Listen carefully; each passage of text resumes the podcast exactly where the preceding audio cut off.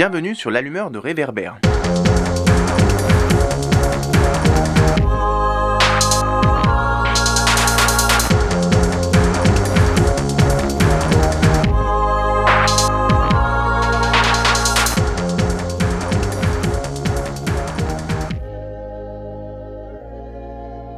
Donc le collectif Interhôpitaux est né en septembre 2019 euh, suite en fait à un mouvement euh, de grève généralisé dans euh, toutes les urgences et, et du, la naissance du collectif Interurgence. Et donc l'interurgence était essentiellement centrée sur les urgences et donc le collectif Interhôpitaux c'était permettre de tous les professionnels de l'hôpital et des hôpitaux d'une manière générale sur tout le territoire français en métropole et en outre-mer de se rassembler et de s'unir pour la défense de l'hôpital public. Bonjour tout le monde, bienvenue sur l'allumeur de réverbère. On se retrouve pour ce 21e épisode du podcast. Aujourd'hui, on va porter notre lanterne sur la situation de l'hôpital public. Alors, si vous ne l'avez pas déjà fait, je vous conseille d'écouter également le quatrième épisode du podcast, publié en juin 2020 et où nous avions interrogé une infirmière et un infirmier du collectif Interurgence qui avait évoqué la crise du Covid-19 et le Ségur de la santé, une grande consultation qui avait abouti à l'adoption d'un plan de soutien à l'hôpital public en 2020. C'est justement parce que, malgré l'écho que le Ségur a eu dans les médias, l'institution hospitalière connaît un boom des démissions et que la grogne des soignants n'a pas faibli, comme l'ont illustré les divers mouvements de protestation, grèves et manifestations organisés dans l'indifférence générale dans plusieurs services de santé dans de nombreuses villes de France en 2021 et en 2022,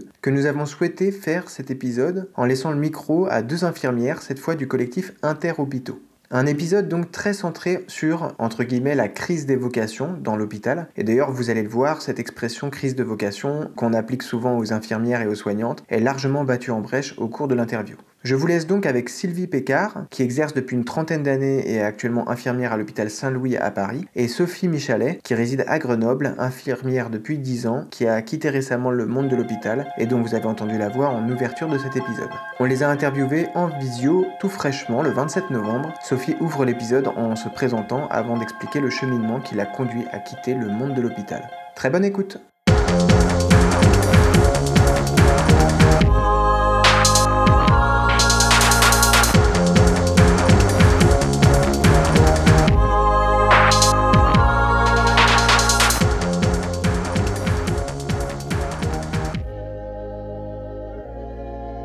Donc, euh, je suis Sophie, j'ai 32 ans. Ça fait 10 ans que je suis euh, diplômée euh, en tant qu'infirmière. À la sortie de mes études, j'ai travaillé pendant 3 ans et demi en SSR gériatrique dans un petit hôpital public. Donc, SSR, c'est soins de suite et réadaptation gériatrique, donc personnes de plus de 65 ans, toutes pathologies confondues. Ensuite, j'ai fait un an de pédopsychiatrie, toujours à l'hôpital public, au CHU de Grenoble, cette fois-ci. Ensuite, j'ai travaillé pendant 4 ans en médecine physique et réadaptation neurologique. Donc là, c'est des patients euh, extrêmement dépendants euh, qui ont des troubles neurologiques et qui nécessitent une réadaptation, une rééducation avant un retour à domicile ou un retour en institution. Ensuite, j'ai fait une petite césure parce que été en arrêt long du fait d'un accident de travail. Et j'ai fait six mois en médecine du travail. Donc toujours à l'hôpital de Grenoble, au CHU. Depuis septembre, je suis maintenant infirmière scolaire. Donc dans un collège de plus de 700 élèves avec des écoles primaires qui s'y rattachent. Donc tu as quitté le monde hospitalier. J'ai quitté le monde hospitalier, ouais. À contre-cœur, mais je l'ai quitté. Il y a plusieurs choses qui sont intervenues, mais euh, alors déjà la première, c'est euh, une incapacité à pouvoir continuer euh, à travailler dans des services de soins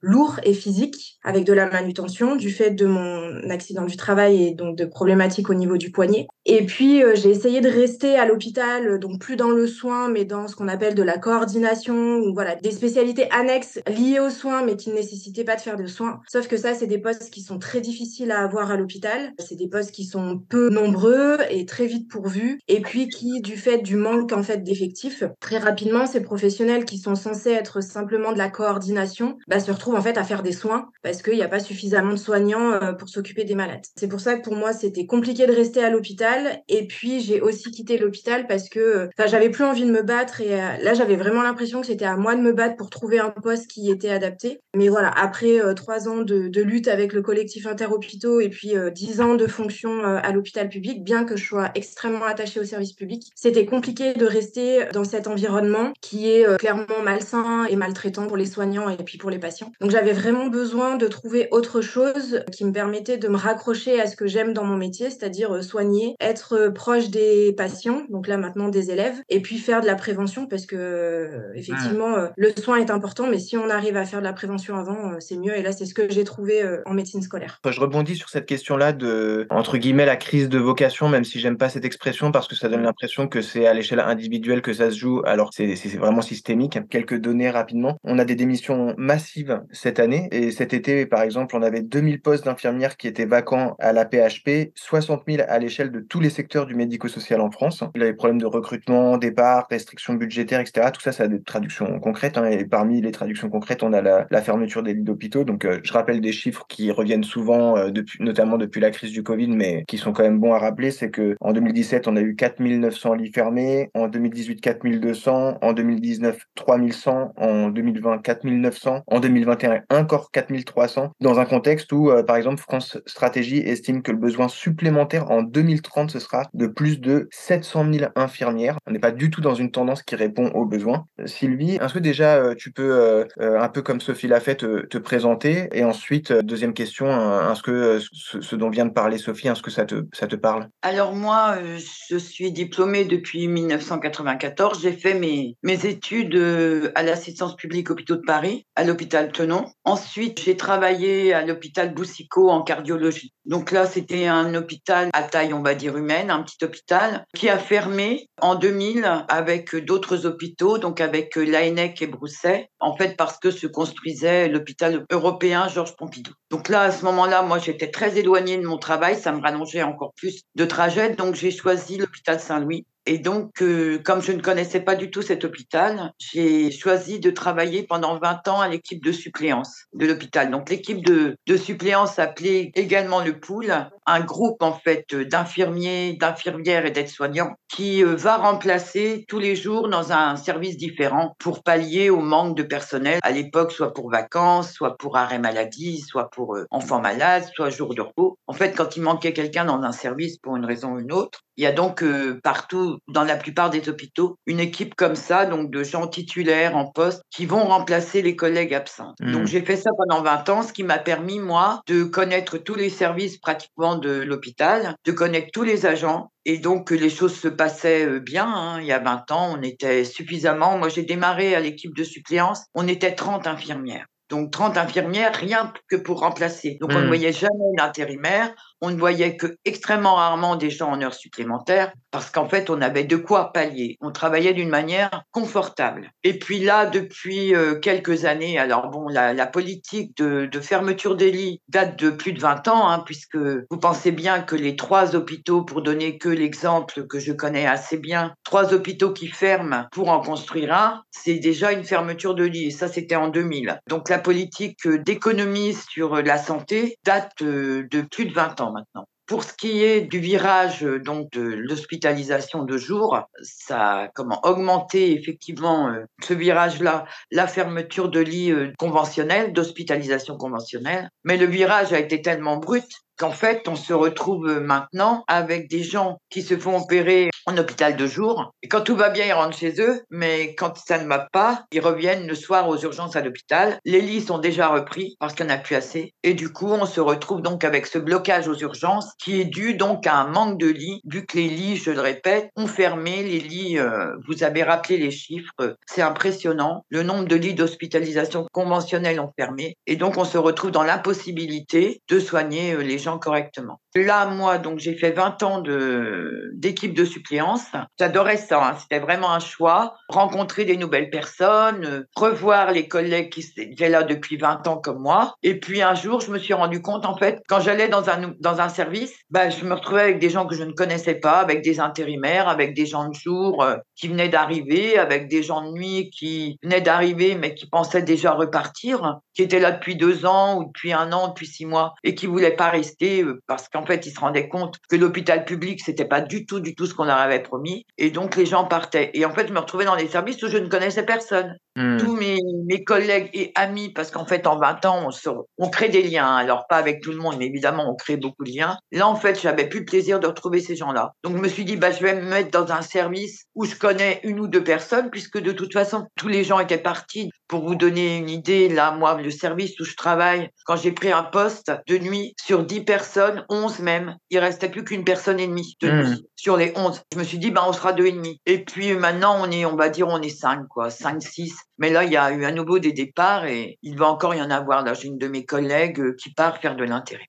Alors j'ai la prise de conscience euh, avant, c'est-à-dire euh, ça date déjà à peu près de 5 ans. Mais c'était supportable parce qu'il y avait encore les piliers, on va dire, des services qui restaient. Mmh. Sauf que moi, je suis dans une génération un peu avancée, puisque là, maintenant, j'ai 59 ans et ça va bientôt faire 30 ans que je suis. Donc, euh, bah, si je compte mes études, ça fait 32 euh, ans que je suis euh, à l'hôpital public. Je m'en suis rendu compte, on va dire, à peu près il y a 5 ans, mais il y avait toujours les gens. Et là, en fait, bah, il y a des gens qui sont partis en retraite, des gens qui sont partis en arrêt maladie, des gens qui sont devenus inaptes par rapport à des problèmes de genoux, etc.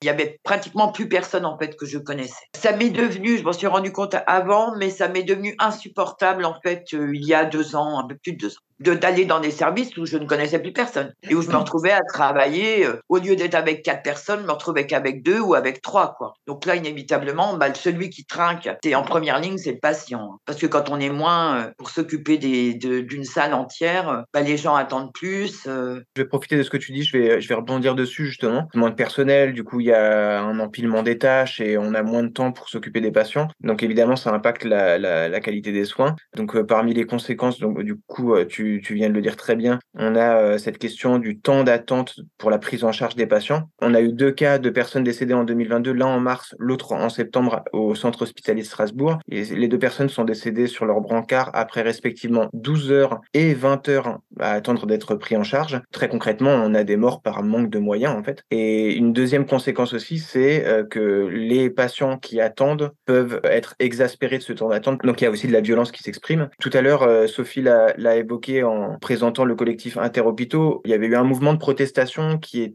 avait touché les urgences hospitalières déjà avant le Covid, à partir de mars 2019. Et justement, ça avait démarré à l'hôpital Saint-Antoine dans le 12e à Paris, suite à une énième agression d'un membre du personnel soignant. Est-ce que, de façon très brève, parce qu'après on va développer d'autres points, mais est-ce que déjà sur cette séquence-là, vous pouvez nous dire, vous, qu'est-ce que vous gardez de cette période de mobilisation avant le Covid?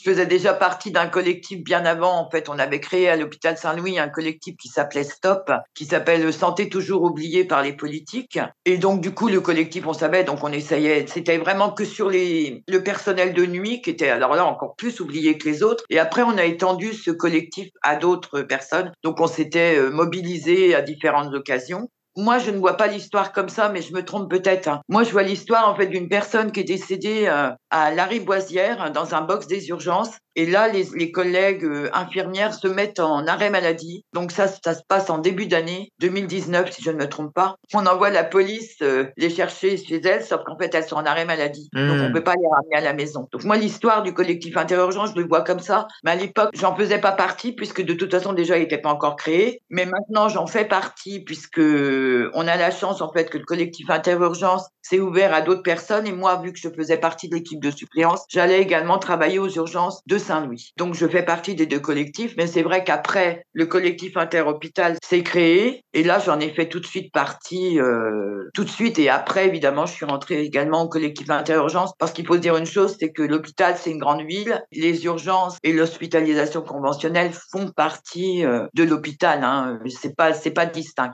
Les problèmes qu'on a aux urgences découlent des problèmes qu'on a dans les services des fermetures de lits. Sophie, je ouais, Donc moi, je suis à Grenoble et en fait à Grenoble, donc le, le collectif Interurgence, c'est un, c'est un peu créé aussi donc à cette période-là, au, printemps 2019. Après effectivement que les collègues de Paris euh, se soient lancés et on a été euh, plus, enfin deux trois à ne pas faire partie des urgences, mais à être malgré tout intéressés par ce qui se passait. Parce que comme l'a dit Sylvie, en fait, les urgences c'est la porte d'entrée de l'hôpital et les problématiques qu'on retrouve aux urgences. Alors il y a les problématiques de base qui est effectivement la violence qui est bien plus présente aux urgences que dans les autres services, mais la problématique du manque de personnel, de la souffrance de la charge de travail, etc., ça se retrouve effectivement sur l'ensemble de l'hôpital et sur l'ensemble des professions. On parle beaucoup des soignants, des infirmiers, des aides-soignants, et c'est aussi une, force, je pense, du collectif interhôpitaux, c'est qu'on parle aussi de l'ensemble des professionnels de l'hôpital. Sur le CHU de Grenoble, par exemple, c'est 150 métiers différents, et donc c'est 150 métiers qui sont forcément impactés par ce qui se passe euh, des uns ou des autres. Du coup, euh, à l'été, à l'été 2019, moi j'ai rejoint les collègues donc des urgences et du SAMU, parce qu'à Grenoble, il y avait le SAMU aussi qui était très impliqué euh, dans la grève des urgences. Que ce qui était vécu aux urgences était vécu de partout et me concernait aussi directement, puisque c'est ce qu'on dit, le soin c'est une chaîne, c'est une chaîne du soin. Et, et moi, je l'ai vraiment vécu quand j'étais en, en, médecine physique et réadaptation neurologique, c'est-à-dire que c'était plus ou moins la porte avant la sortie de l'hôpital. Et donc moi, c'était des patients qui avaient eu des AVC, donc ils rentraient par l'hôpital bah, par le SAMU, euh, une, une, urgence vitale, ils appelaient le SAMU, donc ils étaient pris en charge dans un premier temps par le SAMU, puis ils arrivaient aux urgences, puis éventuellement au bloc opératoire pour se faire opérer, puis après un service de neurologie, et puis une fois qu'ils étaient stabilisés, que ça allait mieux et qu'on voyait qu'il y avait une possibilité de rééducation, ils venaient dans mon service avant, comme je disais, un retour à domicile et la recherche d'une meilleure autonomie. Donc vraiment, moi dans mon service, on était vraiment au bout de la chaîne du soin avant le soin à, domicile, parce que effectivement l'hôpital est, est, central, mais il faut pas oublier que l'hôpital tourne aussi grâce euh, à tout ce qui se passe autour, aux médecines de ville, euh, aux médecins généralistes, aux infirmières libérales, aux kinésithérapeutes, etc. À toutes ces professions qui sont en ville. Je rejoins du coup ce que disait Sylvie sur euh, le virage des hôpitaux de jour ou en tout cas de la médecine et de la chirurgie ambulatoire. C'est quelque chose qui a été décidé très rapidement, mais en fait sans penser à la suite. Effectivement,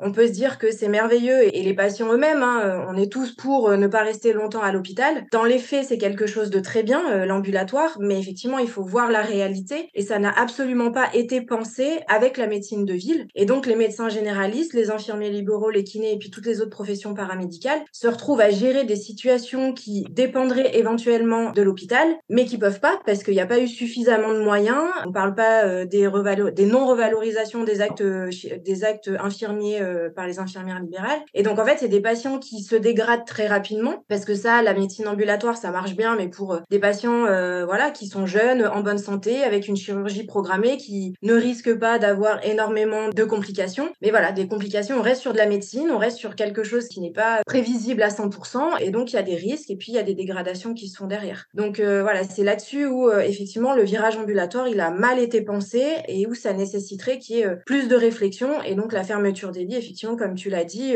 découle de tout ça en fait. Encore une fois, d'une mauvaise prise de conscience politique de ce qu'est en fait la réalité et le terrain. Et là où le collectif Interhôpitaux, et moi c'est ça aussi qui m'a plu, au-delà du fait que ce soit multi-professionnel, c'était en fait permettre aux professionnels de l'hôpital de reprendre plus ou moins le pouvoir dans les décisions, de remettre ce qu'on appelle de la gouvernance partagée, c'est-à-dire que des décisions qui impactent le quotidien bah, soient faites et décidées par ceux qui vivent ce quotidien. On oppose souvent les administratifs et les soignants. Les administratifs, ils ont aussi leur part et ils sont aussi importants. Administratifs, c'est euh, des secrétaires, c'est euh, des informaticiens, c'est aussi voilà. Quand des fois on commence à les opposer, c'est quand en fait on se rend compte qu'il y a euh, X chefs de quelque chose pour découler jusqu'aux soignants et puis c'est tous ces, ces, chefs, ces directeurs, ces sous-directeurs, ces adjoints qui prennent des décisions. Là maintenant les, directeurs d'hôpitaux, ils sortent d'une seule et même école qui est à Rennes et ils ont tous exactement le même mode de fonctionnement et le même mode de pensée. Mmh. C'est des gens qui voilà qui sortent des grandes écoles, des grandes études la plupart et qui n'ont jamais été au contact de patients, qui n'ont jamais eu à avoir euh, à tenir la main d'une personne qui est en train de décéder, euh, à tenir la main d'une famille qui voit son enfant, son, son parent euh, mourir, etc. Donc euh, là où c'est important, c'est remettre euh, le soin au cœur des décisions et puis remettre bah, les personnes qui le pratiquent au cœur de ces décisions aussi.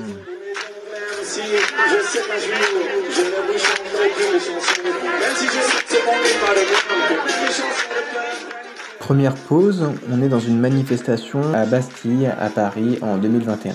On reprend ensuite l'interview sur la séquence du Covid et du confinement, Sylvie puis Sophie nous expliquent ce qu'elles ont gardé de cette période un peu particulière.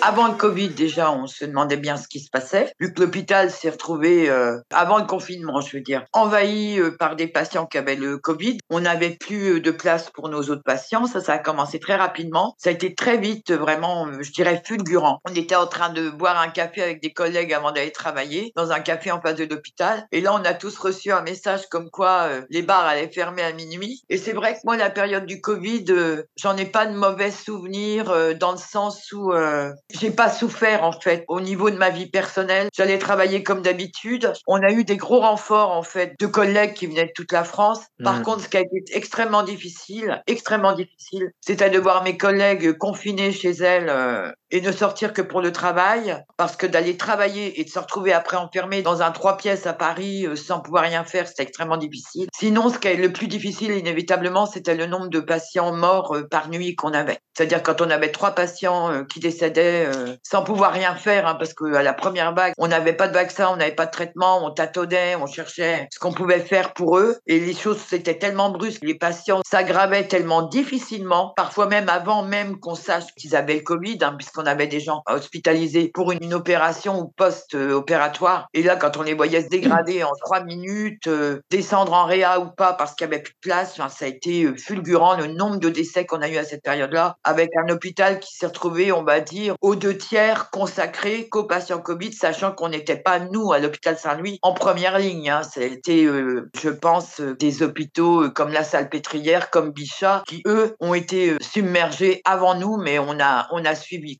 Et puis euh, tout ce qui était euh, accompagnement des patients inévitablement euh, en dehors de la famille, vu que la, la famille, elle, n'avait plus le droit de rentrer. Nous qui vraiment travaillons avec les familles sur l'hôpital Saint-Louis pour que les gens soient là, soient prévenus, aient le temps de voir leurs proches pour les accompagner. Là, on pouvait plus le faire, donc là, c'était extrêmement difficile pour nous parce qu'on était vraiment plus que les seuls, quoi. Puis savoir que, ben, du coup, il va falloir qu'on apprenne la, nouvelle par téléphone. Ben, moi, ça, c'est des choses vraiment qui m'ont vraiment marqué. Ce que j'ai oublié de dire, c'était qu'il y a vraiment eu un élan de solidarité, que ce soit entre soignants et que ce soit avec euh, les personnes qui n'étaient pas soignantes. C'est-à-dire, moi, je suis dans le 10e arrondissement. On a tous les restos, les particuliers qui nous ont amenés à manger. On a eu euh, des parfumeurs qui nous ont envoyé des solutions hydroalcooliques parce que l'hôpital en manquait. On a eu des couturières euh, qui nous ont fait des masques en tissu, qui nous ont fait des blouses en tissu. il y a eu un élan de solidarité nationale. Il faut surtout pas l'oublier, qui a dépassé vraiment l'hôpital. Sophie, est-ce que tu veux compléter? Ouais, en région Rhône-Alpes, on a été peu touché par la première vague, donc au, printemps 2020. Euh, en tout cas, sur la première vague, j'ai pas eu affaire à, directement aux patients euh, Covid, puisque, comme je disais, moi j'étais en service de rééducation. Donc c'est un service qui est beaucoup moins médicalisé que peut l'être euh, les soins intensifs, les réa, etc.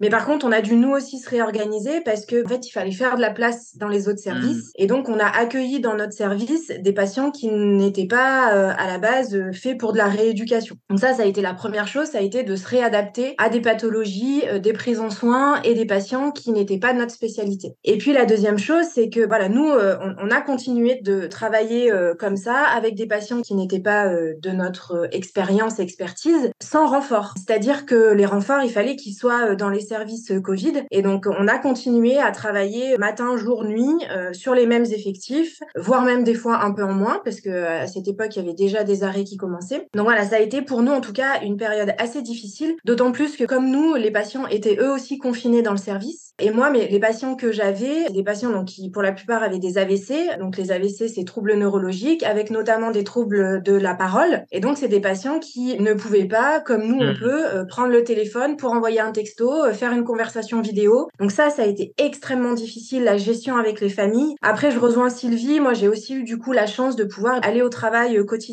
Par contre, nous, la vague, on l'a vraiment senti donc sur la deuxième vague, donc euh, automne 2020, où là, ça a été aussi massif, et notamment en région Rhône-Alpes et sur le CHU de Grenoble, et où en fait, nous, on a aussi dans notre service commencé à prendre en charge bah, les patients post-Covid, des patients qui avaient été hospitalisés en réa pendant très longtemps, avec aussi euh, des soins dont on n'avait pas forcément l'habitude. Donc ça a été aussi un nouveau challenge que de prendre en charge ces patients-là, très très lourds, très très dépendants, euh, qui nécessitaient une assistance respiratoire, qui voilà beaucoup de choses et ça a été extrêmement difficile. Nous, c'est pas du coup au printemps, mais ça a été, enfin pour moi, ça a été vraiment à l'automne 2020 où là, ça a été très très compliqué. Et puis où du coup, bah nous aussi en tant que professionnels, on commençait à être à tomber malade parce que comme le disait Sylvie, il n'y avait pas encore de vaccin, donc ça a été très compliqué sur cette période. Les patients étaient malades, nous aussi. Après, je veux pas revenir sur toute la problématique des masques et des protections, mais ce qui me fait rire et ce qui, et ce qui d'un autre côté m'enrage, c'est euh, quand on nous disait, on a quand même reçu sur l'hôpital de Grenoble des protocoles pour fabriquer nous-mêmes nos masques en tissu. Hallucinant, enfin, quand on y repense, et puis après qu'on nous dit les masques, enfin bon, bref, on va pas revenir sur la politique de prise en charge de, de comment ça s'est passé, mais voilà, ça a été une, grosse désorganisation pour tous, mais, et c'est là où, ça rejoint un peu les, revendications du collectif, c'est que à ce moment-là, il y avait des moyens. Alors trois semaines avant, le président Macron euh, était interpellé par une infirmière et qui lui a répondu, euh, il n'y a pas d'argent magique. Bah, à ce moment-là, l'argent magique, il y en a eu, mais très rapidement, ce système-là, il, est revenu en arrière. Très vite, on est revenu sur, euh, sur ces travers de la gestion très comptable euh, de l'hôpital. Les revendications, les collectifs, les luttes, elles ont commencé avant le Covid.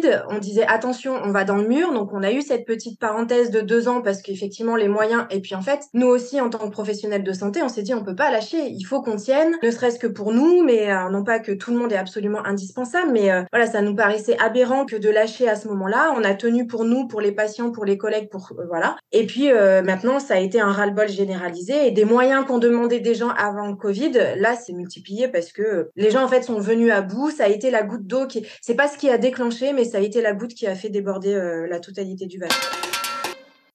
Le gouvernement a multiplié les annonces à l'époque, donc avec Agnès Buzyn puis avec Olivier Véran. Donc ils annonçaient entre autres choses, euh, bah, par exemple la, la, fin du numerus clausus pour faciliter les recrutements, mais sans engager une hausse du budget des cursus de médecine dans les universités. Donc en fait c'est un pur effet d'annonce. Ils ont annoncé des primes alors que les grévistes réclamaient des hausses de salaire. Enfin je vais pas faire une liste exhaustive de ces annonces parce qu'en plus on l'avait déjà traité dans un autre épisode du podcast. Juste pour noter que cette séquence, elle s'est conclue avec de mai à juillet 2020 le Ségur de la santé qui a permis des hausses de salaire même si elles étaient moindres que ce qui était demandé par les organisations syndicales. De façon très générale, qu'est-ce que vous retenez du Ségur et de la réponse du gouvernement aux revendications sur cette séquence? Une blague, mais vraiment une blague et, un gros mépris en fait. Effectivement, comme tu le disais, c'est énormément d'effets d'annonce. C'est annoncer des chiffres qui nous paraissent indécents, 19 milliards pour l'hôpital, sauf que 19 milliards c'est pour l'hôpital, pour la ville, pour le public, pour le privé. C'est 19 milliards sur trois ans, c'est pas euh, on vous donne 19 milliards euh, tous les ans. En même temps, il y avait des euh, projets de loi de financement de la, la, sécurité sociale qui étaient votés systématiquement avec des réductions budgétaires. Tous les ans, on demande un milliard en moins à la Sécu pour l'hôpital une blague. Enfin, vraiment, c'est le mot. Il n'y a, pas d'autre terme. C'est, euh, on, on, se fout de nous, on se fout de nous les soignants, mais surtout on se fout de vous et nous les patients euh, et, et, toutes ces personnes qui ont besoin d'être prises en charge. Puis à l'hôpital, c'est pareil. Il y a des métiers qui ont été complètement oubliés. Le médico-social n'a pas eu sa revalorisation tout de suite, alors que dans un même hôpital, enfin moi je vois à l'hôpital de Grenoble, dans les services de soins euh, conventionnels, on avait eu notre augmentation de salaire. Les collègues en médico-social, notamment dans les EHPAD ou dans en centre d'addictologie par exemple, eux n'avaient pas eu leur revalorisation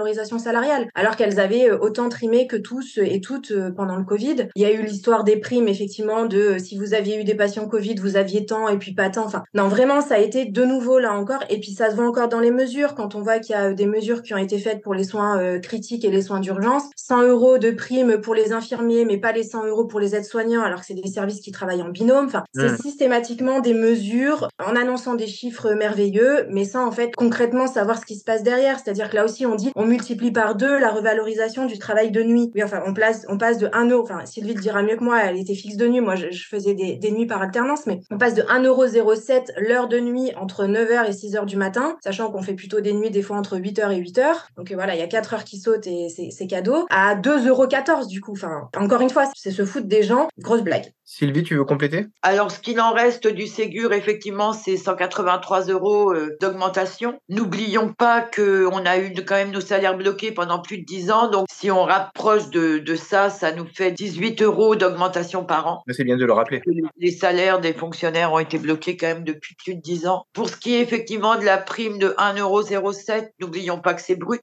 De 22h à 6h du matin, moi je fais 21h, 7h. C'est encore des petites économies en fait. Le but de tout ça, c'est effectivement, euh, comme disait Sophie, comme on dit tous, c'est de l'annonce. C'est vrai, quand on entend 19 milliards, ah, les gens disent 19 milliards, c'est quoi? Bah, Après, on n'a qu'à comparer avec 400 euh, millions euh, pour la, la, dernière annonce là 400 millions pour l'hôpital, une rallonge, aller faire une prise de sang et demander combien coûte un examen dans le privé où c'est les mêmes tarifs à l'hôpital. Hein, de toute façon, tout le plateau technique, il est à l'hôpital. Quand vous êtes hospitalisé, vous avez droit à tout. Donc imaginons le prix des examens, le prix du matériel, le prix du personnel, parce que n'oublions pas que quand on est hospitalisé, on n'a pas une infirmière et un médecin. Hein. C'est les cuisines, c'est la sécurité, les pompiers qui viennent vérifier que le matériel contre les incendies est là, c'est le plombier qui vient réparer les toilettes dans la chambre. Enfin voilà, c'est une ville. Hein. Le budget en fait pour les hôpitaux, c'est des budgets pour différentes villes. Donc si on rapporte ça euh, à tout ce qui a été donné comme milliards bah, en cadeau hein, pour euh, que les grosses fortunes payent moins d'impôts, enfin voilà, il faut rapporter ça à ça. En fait, on a fait des gros cadeaux à des gens qui passent leur temps à essayer de payer moins d'impôts au détriment de la santé des gens. Hein. En fait, la politique euh, depuis plus de 20 ans maintenant, c'est faire des économies sur le dos de la santé des gens. Pas de prévention et par contre, il faut que l'hôpital rapporte. Sauf que bah, la santé, ça peut pas rapporter hein, de toute façon. Ou alors, effectivement, dans les cliniques privées. Et là, c'est un autre sujet en fait, puisque les cliniques privées, eux, elles travaillent pour avoir des bénéfices sur le dos de la sécurité sociale. Elles ne soignent des gens qui vont rapporter, c'est-à-dire des interventions qui rapportent et des gens qui rentrent rapidement chez eux. Et si ces gens-là ont un problème, une fois qu'ils ont été opérés, par exemple, dans une clinique privée, qui est-ce qui les récupère? C'est l'hôpital public. Moi, je me suis quand même récupéré des patients qui étaient allés se faire faire un lifting à l'hôpital américain, pour ne nommer que. Par contre, quand il y a un problème cardiaque, ben, ils sont venus vite à Boussico. Hein. Là, on les garde pas, hein, parce que là, ça va coûter cher et ça va rien rapporter. Moi, je suis entourée en fait dans l'Oise de cliniques privées qui ont fermé leur service d'urgence. C'est-à-dire vous faites opérer euh, d'une dent euh, barrée ou d'un ongle incarné à, la clinique, bah, le soir vous y revenez, les, les, urgences sont fermées, donc vous allez à l'hôpital public parce que eux au moins normalement les urgences sont ouvertes. Bon là, depuis cet été ça change. Pour pas qu'il y ait trop de monde aux urgences des hôpitaux, c'est vrai que on a quand même des grands penseurs qui se sont dit on va fermer les urgences. Comme ça les gens meurent chez eux tranquillement la question du départ, oui, tel Ségur. Euh, bah, écoutez, le Ségur, euh, moi, je trouve que les gens, en fait, euh, n'ont jamais plus parti. en fait, les collègues sont, depuis le Ségur, ils se sont dit, alors là, c'est même pas la peine. C'est de la poudre aux yeux, c'est de la communication. Donc là, c'est sûr, on s'en va. Je vais rebondir sur euh, les 400 millions, l'enveloppe de 400 millions que tu as mentionné. Là, en ce moment, on parle beaucoup de la vague de bronchiolite qui frappe euh, en particulier les nouveau-nés. Hospitalisé à Paris pour une bronchiolite, il y a un bébé de 20 jours qui a été transféré à plus de 200 km du domicile familial à Lille lorsque les médecins ont décidé de le placer en réanimation. Et à la date du 2 novembre, on comptait une trentaine d'enfants qui connaissaient le même sort. Donc un transfert du fait d'une saturation des services, notamment en Ile-de-France. Le 2 novembre, justement, une délégation de soignants s'est rendue devant l'Élysée et voulait remettre à Emmanuel Macron une lettre signée par 7000 personnes alertant sur la situation des services de pédiatrie en France. Ce jour-là, le 2 novembre, le ministre de la Santé, François Braun, a fait plusieurs annonces, donc qui visaient à endiguer la, crise dans le secteur, et il a promis, ce que tu disais tout à l'heure Sylvie, une enveloppe de l'ordre de 400 millions d'euros d'aide au lieu des 150 millions prévus pour les services en tension, entre guillemets, notamment les urgences pédiatriques. Il y a des questions de majoration, de la rémunération des heures de nuit. Je ne vais pas rentrer dans le détail de ce que contient cette enveloppe. Juste cette enveloppe-là, déjà,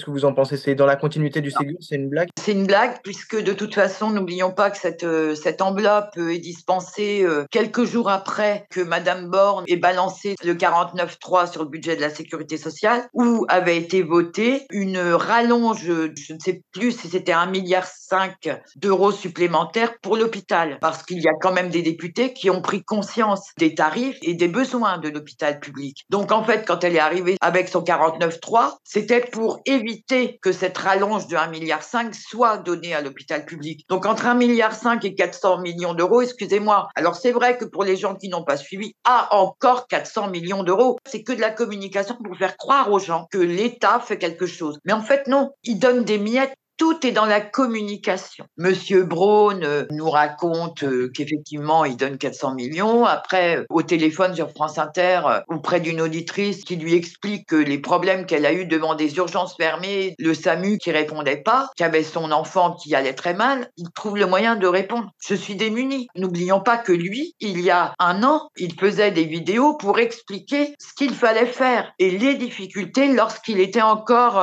directeur du SAMU français. Là, il, était avec nous, en fait. Et d'un coup, médecin urgentiste avant, c'est ça? Il était médecin urgentiste, président euh, du SAMU de France. Très revendicatif. Et là, maintenant qu'il est ministre, il répond Je suis démuni. Olivier Véran, on sait que de toute façon, lui, ce qu'il aime, c'est la politique. Euh, il a très peu travaillé à l'hôpital. Il a été rapidement député. Mais Monsieur Braun, au départ, c'est quelqu'un de terrain. C'est quelqu'un qui connaît les soucis. Qu'est-ce qui leur arrive quand ils deviennent ministre de la Santé? Voulais juste euh, rajouter, euh, c'est vraiment pour appuyer ce que disait Sylvie. Effectivement, ces 400 millions pour la pédiatrie, ben en fait, ils sont que pour l'hôpital public parce que la pédiatrie, il y a que l'hôpital public qui le fait. Les cliniques privées ne gèrent pas de pédiatrie. Euh, et les cliniques privées ne gèrent pas beaucoup de choses, c'est-à-dire qu'elles ne gèrent pas certaines chimiothérapies qui coûtent extrêmement cher, elles ne gèrent pas toutes les maladies neurodégénératives. Enfin voilà, il y a, y a, des choses qui, si l'hôpital public n'existe plus, ou pas dans les proportions et, dans les moyens qu'on lui connaît actuellement, il y a plus de santé. Enfin, il y, en a en tout cas très peu et beaucoup moins efficace, euh, efficiente, comme on aime à nous le dire dans la langue. Donc euh, oui, effectivement, on a l'impression encore que 400 millions, c'est énorme, mais comme tu le disais, on sait même pas où ça va en fait, ces 400 millions. Le professeur Dogier, qui fait partie du collectif Interhôpitaux, qui était sur France Inter suite à ces annonces, a clairement questionné la ministre qui était présente par téléphone. Elle n'a pas su dire qu'est-ce qu'on allait faire de ces 400 millions. Et encore une fois, ces 400 millions sur l'ensemble du territoire français. On parle de la métropole des Outre-mer, tous services confondus. Alors au début, c'était effectivement seulement pour les soins critiques, mais quand on en est à transformer des salles de réveil euh, en services de néonatologie, quand on en est à transformer des couloirs pour faire des services, en fait, c'est tout l'hôpital qui est en soins critiques. Et c'est tout l'hôpital qui est en soins critiques depuis plusieurs années, avec les plans blancs qui se rajoutent et qui se rajoutent. Qu'un plan blanc, ça veut dire euh, il y a plus de vacances, vous revenez forcément sur vos repos. Enfin voilà, c'est beaucoup de contraintes pour les soignants. C'est là où effectivement il faut vraiment insister. Si l'hôpital public s'écroule, alors c'est pas tout le monde de la santé qui s'écroule mais en, tout cas, c'est vraiment une part importante. Et c'est là où les politiques, et, je pense que les patients et les gens, d'une manière générale, les citoyens, les citoyennes, les, les habitants, n'ont pas conscience. C'est-à-dire que nous, on se bat effectivement pour nous, pour notre métier, mais on se bat avant tout pour le soin, pour les gens qui en auront besoin. On a tous à un moment donné besoin de l'hôpital public dans nos vies et de l'hôpital public d'une manière générale du système de santé. Il y a des coupes budgétaires qui sont faites parce qu'on voit l'hôpital comme une dette à combler absolument, mais voyons plutôt le soin et l'hôpital comme un investissement sur l'avenir, c'est-à-dire qu'une population en bonne santé, c'est une population qui travaille, c'est une population qui consomme, puisqu'on nous parle constamment de consommation, d'augmentation du PIB, etc.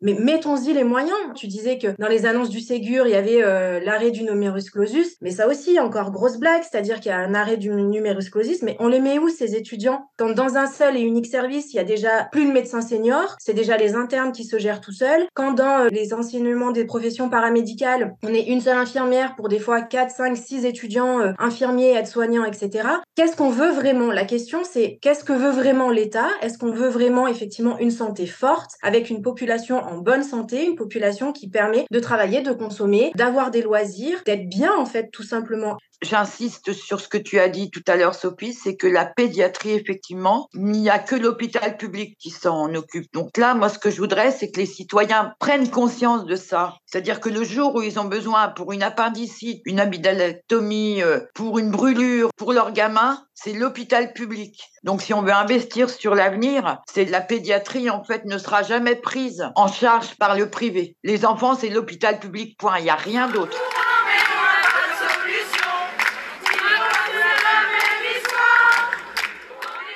Deuxième pause, on est à Grenoble en décembre 2021. Est-ce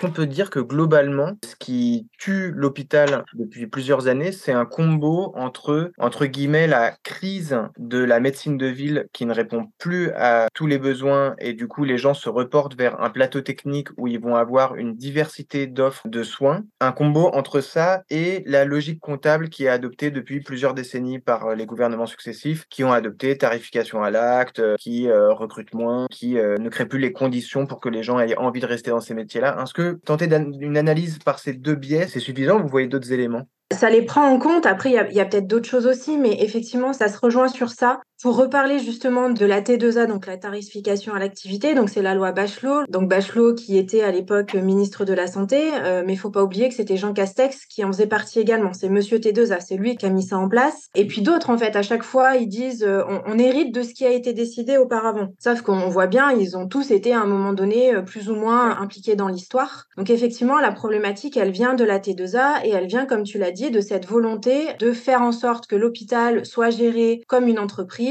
avec un seul et unique chef directeur, avec euh, effectivement ce besoin d'être à l'équilibre, de faire euh, des recettes autant qu'on dépense et surtout pas dépenser plus que ce qu'on reçoit. On peut pas demander à ce que de la santé soit rentable. Et comme on l'a dit, il y a toujours cette histoire du en même temps où euh, justement pour répondre aux crises des urgences à l'automne 2019, Buzyn parlait de son plan Ma Santé 2022 qui prévoyait la suppression donc du numerus clausus mais qui prévoyait aussi la suppression de la T2A. Sauf qu'on se rend compte que des domaines du soin qui n'avaient pas jusqu'à présent la T2A, notamment la MPR, donc médecine physique et réadaptation, et la psychiatrie, on leur demande désormais de mettre en place cette T2A. Donc on dit d'un côté, on va l'enlever euh, par exemple pour certaines maladies chroniques, pour le diabète, euh, le cancer, mais d'un autre côté, on le met en place pour de la psychiatrie. Comment est-ce qu'on cote? Comment est-ce qu'on quantifie ce qui est du soin psychique, psychiatrique, de la relation à l'autre, de l'humain Et c'est quelque chose qui va être mis en place dans le médico-social, etc. Repenser l'hôpital, c'est repenser clairement euh, son mode de financement, c'est repenser l'ONDAM, c'est repenser cette T2A, c'est repenser tout ça. Et c'est repenser ce que c'est euh, L'objectif national des dépenses de l'assurance maladie. En gros, c'est le budget de l'hôpital. Et c'est ça qui est voté tous les ans au PLFSS. Donc voilà, c'est repenser tout ça. Et comme tu l'as dit, c'est repenser euh, ce travail avec la ville, comme on l'a dit euh, antérieurement. On a demandé à une réorganisation de l'hôpital.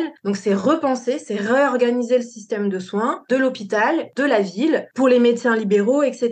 Donc c'est effectivement, c'est reprendre tout ça dans sa globalité, dans son ensemble. Et puis comme tu l'as dit, cette logique comptable, ah, là on se dit, il n'y a pas suffisamment d'infirmiers. Mais à un moment donné, ça a été la volonté des pouvoirs publics que de limiter ce nombre d'infirmiers c'est-à-dire qu'on fermait des lits pour pouvoir faire des restrictions budgétaires. Et le seul moyen de réduire ces dépenses, c'est d'agir sur la masse salariale. Et agir sur la masse salariale, c'est agir sur le nombre de personnel qui est là. Donc c'est ne pas augmenter les salaires, comme l'a dit Sylvie, ça a été gelé. Et puis c'est aussi du coup réduire le nombre de personnel qui travaillent. C'est pas juste réduire de vocation, quoi. C'est hmm. pas non. Alors moi je j'ai horreur de ce terme de vocation. La vocation voilà, c'était avant, c'était euh, l'époque des bonnes sœurs. Moi je n'étais pas vouée à être infirmière, c'est un cheminement personnel qui m'amène à être infirmière. Et puis le fait de dire constamment ce mot vocation, c'est vous l'avez choisi, vous saviez dans quoi vous vous lancez, assumez vos choix, euh, vous saviez que vous alliez travailler la nuit les week-ends, euh, que vous alliez revenir, que vous alliez pas avoir de vie de famille. C'est des gens qui aiment ce qu'ils font mais ça veut pas forcément dire que c'est une vocation. Et donc effectivement, c'est pas juste les gens se sentent moins investis, c'est qu'à un moment donné, on a dit, il y a trop de soignants, il y a trop d'infirmières, donc pour faire ça, euh, on arrête de les embaucher, on ferme des lits. Alors maintenant, c'est un petit peu la carotte, c'est si vous voulez venir travailler à l'hôpital, oui, venez parce qu'il y a les 12 heures et que en 12 heures, euh, bah voilà, vous travaillez euh, trois jours dans la semaine, puis après, vous travaillez plus. Sauf qu'il faut bien se rappeler aussi que les 12 heures, à un moment donné, elles ont été mises en place à l'hôpital pour réduire le budget d'une équipe postée 7h30, 14h, 14h, 21h et 21h, 7h30. Ça faisait trois personnes différentes. Là, en 12 heures, ça n'en fait plus que deux. Et en 12 heures, il n'y a pas de 30 transmissions. C'est-à-dire qu'il n'y a pas de transmission orale, puisqu'on arrive à 7, on repart à 19, et la collègue, elle arrive à 19, elle repart à 7. Le temps de transmission, c'est du camp, du coup, personnel. C'est-à-dire qu'on accepte de venir un quart d'heure plus tôt et on accepte de repartir un quart d'heure plus tard pour qu'il y ait ce lien qui soit fait entre les différentes équipes. Donc, on passe aux 12 heures, comme ça, on réduit les effectifs. Encore une fois, c'est des choix qui sont pensés, réfléchis, et comme on l'a dit tout à l'heure, c'est vers quoi on tend et qu'est-ce qu'on attend de ça. Avant de te passer la parole, Sylvie, euh, un petit point de définition. Euh, on en a déjà parlé dans le podcast, dans un précédent épisode, mais c'est un point qui me semble vraiment crucial pour comprendre la logique comptable qui a été mise en place depuis une bonne quinzaine d'années au moins. Est-ce que tu peux expliquer le principe de la tarification à l'acte, la T2A C'est-à-dire que chaque acte médical ou de soins a une certaine cotation, équivaut à une certaine quantité, et donc tout acte doit être noté. Et en fait, c'est grâce à cette notification d'acte que l'hôpital a son budget. Avant, c'était une enveloppe globale, et désormais, donc c'est plus une enveloppe globale, c'est s'il y a suffisamment d'actes qui sont cotés, qui du coup rapportent de l'argent, du coup l'année d'après on va donner autant pour, combler. Et là où, c'est problématique, c'est que on fait pas selon les besoins. Et c'est là où il y a un moment donné il y a eu des dérives, on faisait plus d'actes pour justement pouvoir bénéficier de cette revalorisation. Par exemple, il y a eu une période où on faisait énormément d'imagerie parce que l'imagerie ça rapporte, ça coûte pas grand chose et ça rapporte. Sauf que désormais, bah, des imageries on en fait de moins en moins parce que bah y a de moins en moins de radiologues, moins en moins de manipulateurs radio. Du coup, c'est des soins qui rapportent de moins en moins. Et la tarification à l'activité, au début, voilà, ça marche très bien pour des chirurgies très bien programmées, avec encore une fois très peu de risques de complications. Mais lorsque vous avez euh, un patient euh, qui euh, se fait une chirurgie, peu importe, une prothèse qui normalement devrait bien se passer, une prothèse de la hanche ou du genou, bah voilà, c'est coté à un certain moyen. Sauf que, bah en fait, ce patient il est diabétique. Et puis on se rend compte qu'en post chirurgical direct, et ben en fait, il décompense son diabète, donc il est hospitalisé plus longtemps. Et au bout d'un moment, plus il est hospitalisé, plus il va avoir des soins qui ne rapportent pas, parce que faire des soins, par exemple, d'un pied diabétique, faire des soins euh, d'éducation euh, thérapeutique, bah c'est pas des soins qui rapportent, mais c'est des soins qui prennent du temps et c'est des soins qui prennent des lits. Donc c'est des soins qui du coup empêchent que d'autres patients rentrent dans cette boucle à chaque acte, le prix qui va avec euh, derrière. Tu dis quoi du coup qu'un patient qui entre guillemets ne rapporte plus, on va l'inciter à partir alors qu'en fait il aurait dû rester plus longtemps par exemple? Ah oui, clairement. Désormais les patients qui ne rapportent plus à l'hôpital, clairement on les met dehors, on les renvoie chez eux avec pas suffisamment de prise en charge à domicile pour qu'ils rentrent. Effectivement, tous les patients ne nécessiteraient pas forcément une hospitalisation complète, mais seulement s'il y a euh, l'apport de soins qui est suffisant derrière et s'il y a suffisamment euh, de suivi par le médecin généraliste ou de suivi de spécialistes, mais en ville. Et eh ben on nous dit en fait il y a plus suffisamment de budget, donc le patient euh, voilà, il est plus rentable, il faut qu'il sorte pour faire rentrer d'autres patients à la place qui soient rentables. La problématique elle est là, c'est qu'on fait pas selon les besoins de la population et des patients, on fait selon une moyenne comptable.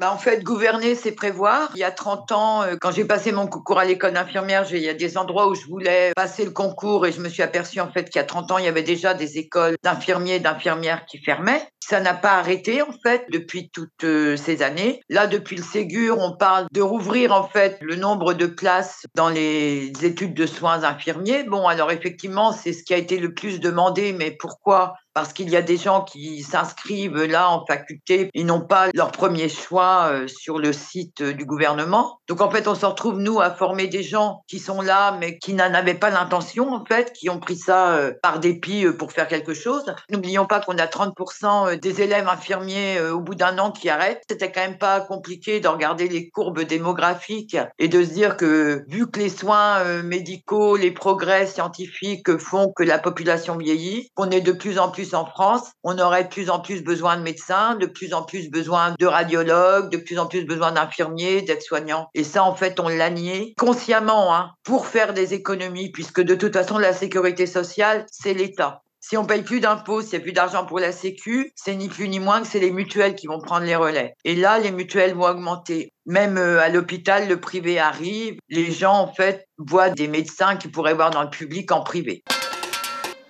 Qu'est-ce qui est mis sur la table? Qu'est-ce qui est demandé pour sortir la tête de l'eau? À court ou à long terme? Parce que les questions de recrutement, par exemple, ça se règle pas forcément à court terme. Alors là, je suis pas d'accord quand tu parles de. Après, je te laisserai la parole, Sophie, évidemment. Si c'est immédiat, c'est-à-dire qu'une infirmière, euh, des, infirmiers diplômés, il y en a en France. Mhm. Des infirmières diplômées qui travaillent en intérim, qui sont parties travailler en Suisse, en Allemagne, au Luxembourg, où on est très très bien payé, il y en a. Des infirmières intérimaires qui sont parties de l'hôpital public parce qu'elles en avaient marre des conditions de travail. Donc à partir du moment où on va payer les gens correctement, parce que entre un plein temps à l'hôpital et un plein temps à l'intérim, en gros, il y a, il y a 1000 euros d'écart. Hein. Si on leur garantit de travailler toujours avec les mêmes collègues dans le même service, dans des conditions correctes pour prendre soin des patients, parce que n'oublions pas que nous, notre travail, c'est de soin. Là, les gens reviendront. Déjà, il n'y a même pas à parler de formation. Alors effectivement, une infirmière, c'est trois ans. Une aide-soignante, c'est un an de formation. Mmh. Donc on peut agir très très vite. Même les aides-soignants vont travailler en intérim, pour vous dire, pour être mieux payés. Et pour ne pas être appelés sur leur jour de repos, parce que vous avez une vie à côté. Donc déjà, à ce niveau-là, on peut agir très très vite. Et c'est pas avec 183 euros qu'on refait revenir les gens. Les syndicats avaient demandé 300 euros. Je pense que ça aurait été plus marquant que des économies de bout de ficelle à 183 euros. Mmh. Mais attention, je le rappelle, qui ne sont pas sur le salaire de base, qui sont une prime. C'est-à-dire que si vous vous formez, les 183 euros, vous ne les avez pas. Sophie, sur les revendications, tu veux... Ouais, sur les revendications, en fait, historiquement, donc les deux collectifs interurgence, interhôpitaux avaient à peu près les mêmes revendications. Il y en avait quatre. C'était en fait l'ouverture des lits, donner des lits d'aval, euh, donc les lits après urgence pour libérer, en fait, désengorger les urgences. Donc c'était la réouverture et l'augmentation euh, des nombres de lits. Parce que tu l'as dit, il y a beaucoup de lits qui ont fermé. Alors, c'est pareil, c'est un peu technique, mais tu as annoncé les chiffres qui sont factuels, vrais. Donc ça, c'est vraiment ce qu'on appelle des fermetures administratives. C'est pensé, c'est réfléchi. Et puis, il y a toutes ces fermetures de lits dont on parle pas, mais qui, en fait, sont euh, ponctuelles et qui viennent à fermer deux, trois, quatre lits, voire un demi-service sur un temps très court parce qu'il n'y a pas suffisamment de personnel. Et ces fermetures de lits-là, on n'en parle pas parce que après, au bout d'un moment, ça revient, mais ça revient mmh. jamais euh, dans son ensemble. Donc voilà, c'était juste pour refaire la petite partie sur la fermeture des lits. Ça me paraissait important que les gens comprennent bien que c'est pas parce qu'on annonce un service de médecine à 30 lits qu'il y a forcément 30 lits qui sont disponibles. Et encore une fois, quand on parle de lit, on parle pas juste du matériel. Le lit, c'est euh, les trois soignants qui font le matin, le soir, la nuit. Euh, c'est voilà, c'est toute la logistique qui va avec. C'est pas juste aller à Ikea acheter son lit. Donc c'était l'augmentation du nombre de lits. C'était une gouvernance partagée, c'est-à-dire remettre les soignants et les professionnels de terrain au cœur des décisions et pour leurs décisions, c'est-à-dire pour leur service, pour leur quotidien. Donc adapter vraiment les décisions à ce qui se passe euh, d'un point de vue euh, local et pas uniquement soit national, soit à l'échelle d'un seul et unique hôpital. C'était recentré au niveau de chaque spécialité et spécificité d'un service. Le troisième, c'était effectivement l'augmentation des salaires. Sylvie en a parlé. Et le dernier, c'était, on en a parlé un petit peu, c'était augmenter donc l'ONDAM, l'objectif national des dépenses de l'assurance maladie. En gros, augmenter le budget de l'hôpital. Ça, c'est les quatre revendications historiques des collectifs. Elles sont toujours là parce qu'effectivement, les salaires, c'est pas suffisant. L'ONDAM, on a bien vu qu'on demande encore des milliards de restrictions euh, par an aux hôpitaux. Les lits, on voit bien qu'on n'y est pas. Et la gouvernance, encore moins. Sylvie l'a dit, à court terme, et eh ben, effectivement, il a, y a des gens à aller chercher, mais il y a surtout des gens à empêcher de fuir. C'est-à-dire qu'il y a énormément de collègues qui se posent la question et qui se disent je, ne peux plus, dans deux mois, trois mois, euh, je me laisse encore six mois et puis je m'en vais. C'est ces gens-là qu'il faut arriver à retenir très très rapidement. Comment on les retient? Bah, On l'a dit, euh, on essaye de sanctuariser leur vie de famille, on évite de les faire rappeler. On voit bien que les infirmiers, les soignants, même les, internes, les externes, les médecins font davantage de tâches par manque de tout, c'est-à-dire qu'on va chercher des médicaments à la pharmacie, et eh bien remettons en place des coursiers. C'est nous qui faisons les commandes et qui rangeons les pharmacies et eh ben, augmentons le nombre de préparateurs en pharmacie. C'est nous qui répondons au téléphone, qui euh, gérons les transports avec les familles ou pour les rendez-vous médicaux. Remettons des secrétaires médicales, remettons toutes ces professions. Euh, on n'a pas parlé des kinés, on n'a pas parlé des psychologues, on n'a pas parlé des diététiciens, diététiciennes. Voilà, c'est mm. l'ensemble des, des professions qu'il faut en fait inciter à revenir et qui permettront après d'alléger toutes les autres charges. On a besoin de toutes ces tâches annexes. Elles sont nécessaires pour fonctionner, pour faire marcher un service. C'est pas du soin pur, mais c'est ce qui nous permet de faire du soin allons chercher ces gens et faisons des professions support. Et pour être mieux dans son service, il faut aussi avoir des ratios soignants-patients dignes et respectueux du soin et respectueux du patient. Et là, encore une fois, adapté à chaque profession. Une infirmière pour 10 en service de chirurgie, peut-être que c'est jouable. Une infirmière pour 10 en service de néonatologie, c'est pas possible. Une infirmière pour 10 aux urgences, c'est bon, sauf que là, désormais, c'est une infirmière pour 30, 40, 50 patients aux urgences. Comment est-ce qu'elles font? Donc, c'est remettre des ratios encore une fois, adapté aux soins, adapté à ce qui se passe au sein des services. Et puis, on en a parlé, c'est euh, sanctuariser aussi la formation, permettre aux soignants de pouvoir se former régulièrement. On l'a vu jusqu'à présent, il y avait énormément de compagnonnage et de transmission des plus anciennes vers les, vers les nouvelles. Ça, ça n'existe plus quand on voit que dans un service, la plus ancienne, elle a euh, un an, deux ans d'ancienneté. C'est pas elle qui peut mmh. nous permettre de comprendre et d'avoir une expertise. Là, encore une fois, le système hospitalier et le système français, il est fait que chaque maladie ou pathologie dépend d'une spécialité. C'est-à-dire qu'on va pas gérer une personne en service d'urologie comme on va la gérer en service de neurologie ou de médecine interne. Et c'est justement ce compagnonnage, cette transmission de savoir qui nous permettait à un moment donné d'être experts dans notre domaine. On a un diplôme G général de soins quand on est infirmière, qui nous laisse la possibilité de travailler de partout, mais on devient compétente et experte dans nos soins parce qu'on a cette transmission. Là, désormais, cette transmission, elle ne se fait plus par les plus anciennes et elle n'est pas faisable par les formations parce que systématiquement, quand on demande une formation, on est retoqué pour nécessité de service parce qu'il n'y a pas suffisamment de personnel et donc on peut pas laisser le service avec encore une infirmière en moins, sachant qu'il en manque déjà trois pour aller se former pendant une journée. Et ça fait partie aussi des revendications, c'est la formation. On a parlé des infirmiers, ça équivaut aussi pour les externes et pour toute euh, la partie universitaire et professorale euh, qui rentre là-dedans.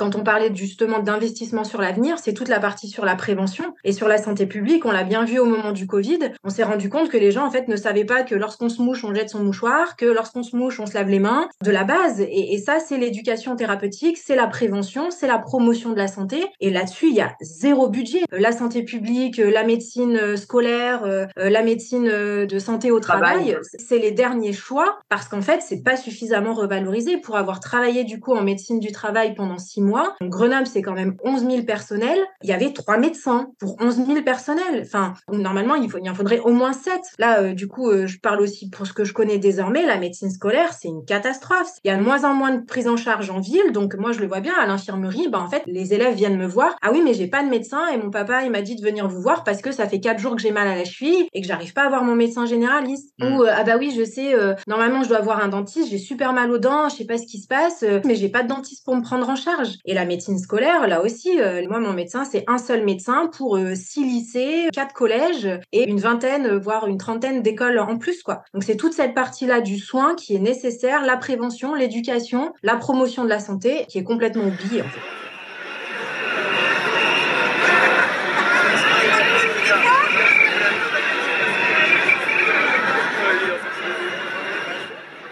On arrive au terme de cet épisode. On remercie Sylvie et Sophie pour leur témoignage et surtout, on leur souhaite bien du courage pour la suite, à elles ainsi qu'à tous les soignants et soignantes mobilisés et au collectif Interhôpitaux. Vous retrouverez dans l'article de l'épisode sur le blog les liens qui vous permettront de suivre la mobilisation et l'actualité du collectif Interhôpitaux. On espère que l'épisode vous a permis de faire un bon tour de la situation de l'hôpital public. L'interview a été assez long et évidemment il a fallu choisir et retirer certains passages pour que l'épisode ait une durée acceptable. Je pense notamment à Sylvie qui a évoqué le cas il y a deux ans de 5 ou 6 aides-soignantes qui dans son hôpital avaient été reçues au concours interne pour devenir infirmières, mais comme leur formation n'était pas financée au budget, elles n'avaient pas pu la faire, donc elles n'exercent toujours pas aujourd'hui. Ou encore à Sophie qui a évoqué la crise profonde du secteur psychiatrique qui se prend en boomerang la crise de l'ensemble de l'hôpital et de la médecine de ville et qui, du fait des coupures budgétaires, ne peut pas prendre en charge de façon digne les patientes, les patients, par manque de lits en psychiatrie par exemple. Voilà, ce sont deux exemples de passages qu'on n'a pas pu garder, mais du coup j'ai pu les évoquer en conclusion. N'hésitez pas à partager l'épisode et à parler du sujet autour de vous, il est largement sous-traité dans les médias au regard de son importance dans nos vies et de sa dimension fortement sociale, humaine. On peut pour terminer rappeler un message qu'ont essayé de faire passer Sylvie et Sophie au cours de l'entretien. Le soin est l'affaire de tout le monde et la dégradation constante des urgences et plus globalement de l'hôpital public est aussi le résultat de l'indifférence des citoyennes et des citoyens sur ce sujet. Pas seulement des choix comptables et parfois absurdes pris sur ce secteur depuis plusieurs décennies par les gouvernements successifs. C'est donc aussi un appel aux consciences. Voilà, on se retrouve le mois prochain pour un dernier épisode qui viendra clore l'année 2022. A bientôt et gardons nos lanterne allumée